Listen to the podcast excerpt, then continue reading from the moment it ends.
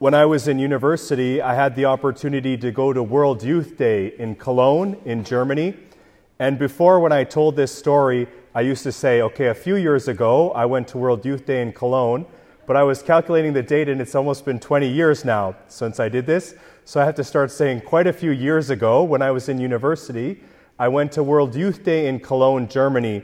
And it was really a transformative event for me to go there. And I think most of you know what World Youth Day is uh, the youth of the world, Catholic world, really gathered together so there could be a million or so young adults there, students gathered to pray, to listen to talks. And of course, a highlight is to hear from the Pope at that time.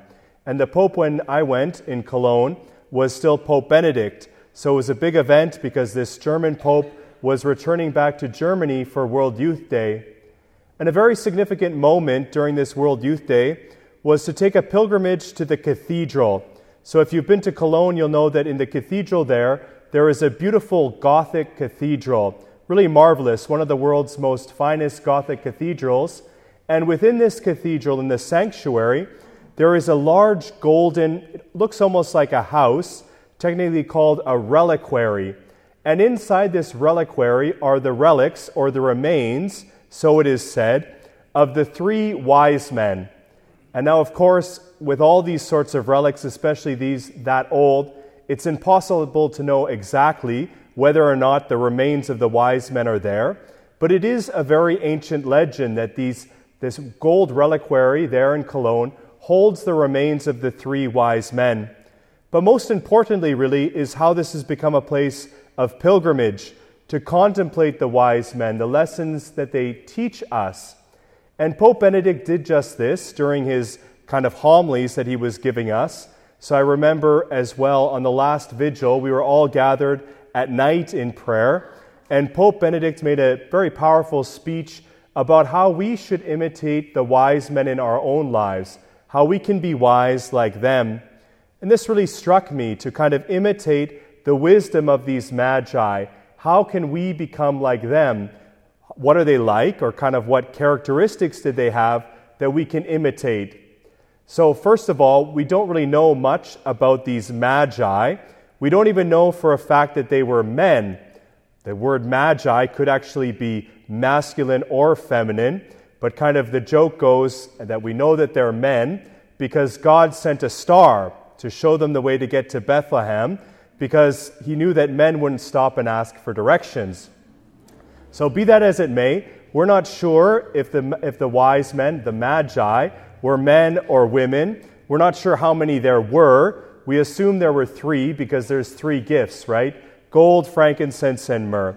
But we can learn something about these magi by seeing the way that they journey towards Jesus. So, the first thing that we can say about the Magi, I think with certainty, is that they were seekers. They were seekers. They were searching for the way that God was active in this world. And we know that the Magi were not Jewish people. So the Jewish scriptures, the Old Testament, was not their scripture. They were looking for other signs of God working in the world. They were looking to the stars, and they were willing to see how God was even working outside their land. We know they came from afar. We know they were of a different religion. And as well, we know that these magi were wealthy because of the gifts that they bring, and were probably seen to be some kind of dignitaries, important people. But we know that one characteristic of the magi that we should seek to imitate is the fact that they tried to figure out how is God active in this world? What are the signs of the times, as Vatican II would say? How is God active in the world? How is God challenging us to serve people around us? How is God present in our world here and now? Above all else, the Magi were seekers. They sought to determine how God was present in their world, calling them to behave, how God was active. This then is the first characteristic of the Magi that we can seek to imitate, to be seekers, to try to find out and determine how God is present around us, in our society, but even in our families, in our workplaces, how is God manifesting Himself? What are the epiphanies in our life where God is calling us to act? The second characteristic we see of the Magi is that they were humble. They were humble people. And the Magi, of course, are kind of juxtaposed or compared to another dignitary, Herod the Great. And whereas Herod the Great was vicious, was proud, Herod the Great didn't want to have anybody question or threaten his authority to the point that he would kill children. The Magi were very humble.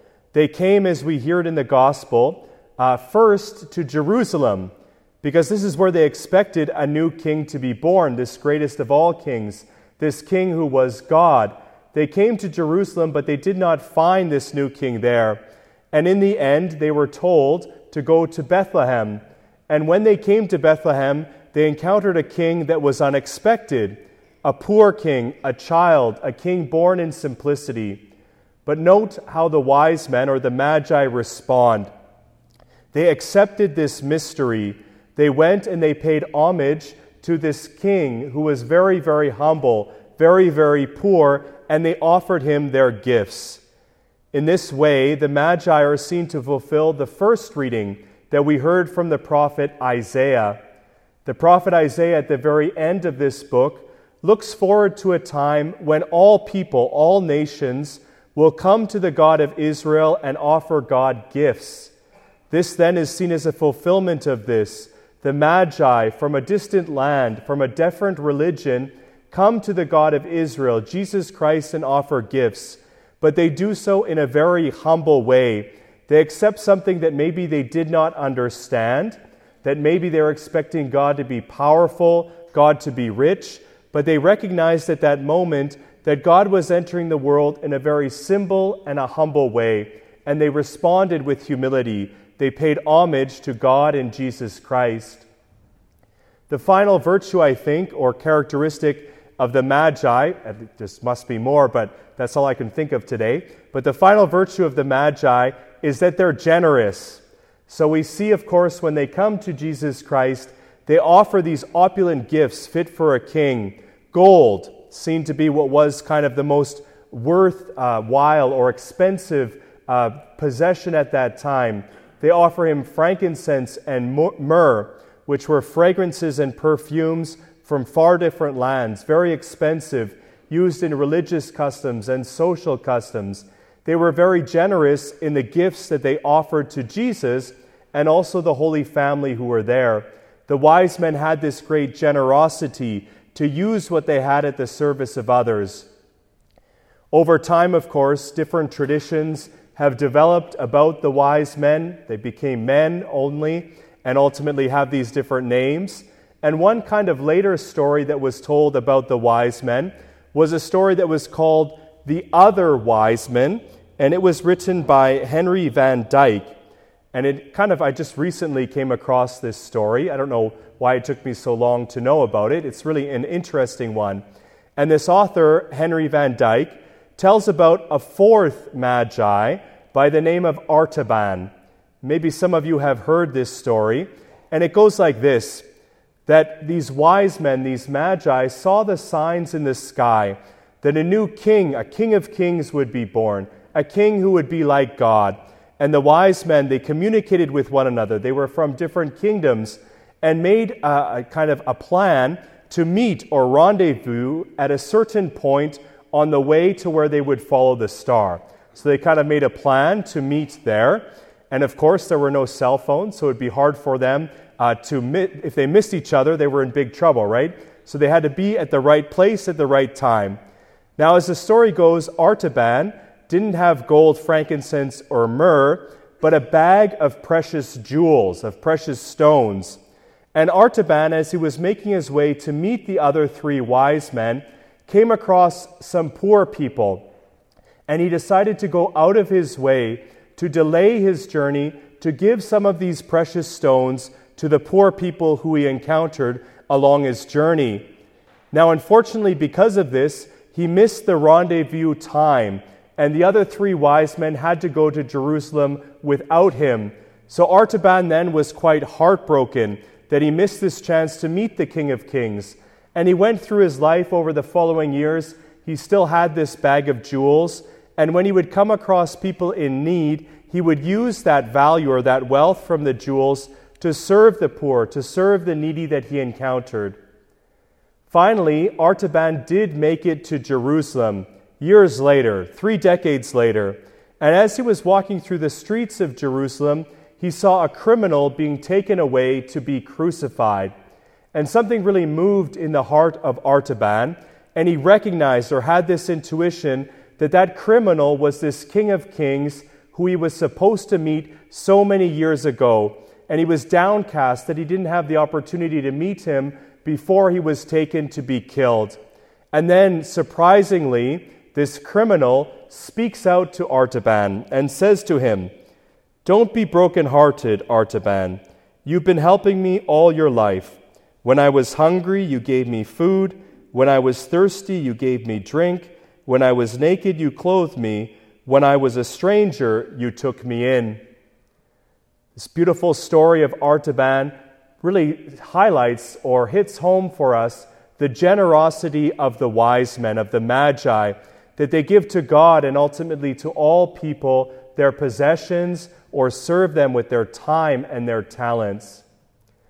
Perhaps then, maybe at the end of Mass or as we're in Mass, we can take an opportunity to look upon the beautiful nativity scene that we see and to look at the Magi there and maybe ask ourselves a few questions about how we're doing imitating these Magi in our own life. When we look at the Magi today, we can ask ourselves Am I a seeker like these Magi? Am I trying to determine how God is active in my life? Am I a seeker like they are? Am I humble like the Magi are? Do I see not that power and wealth are the greatest of things or seek to get these? Or do I try to serve, to see the value of those who are kind of down and out? Am I humble like them? And finally, am I generous like the Magi? Do I use what God has given me, my time, my talents, and my treasures, at the service of those around me?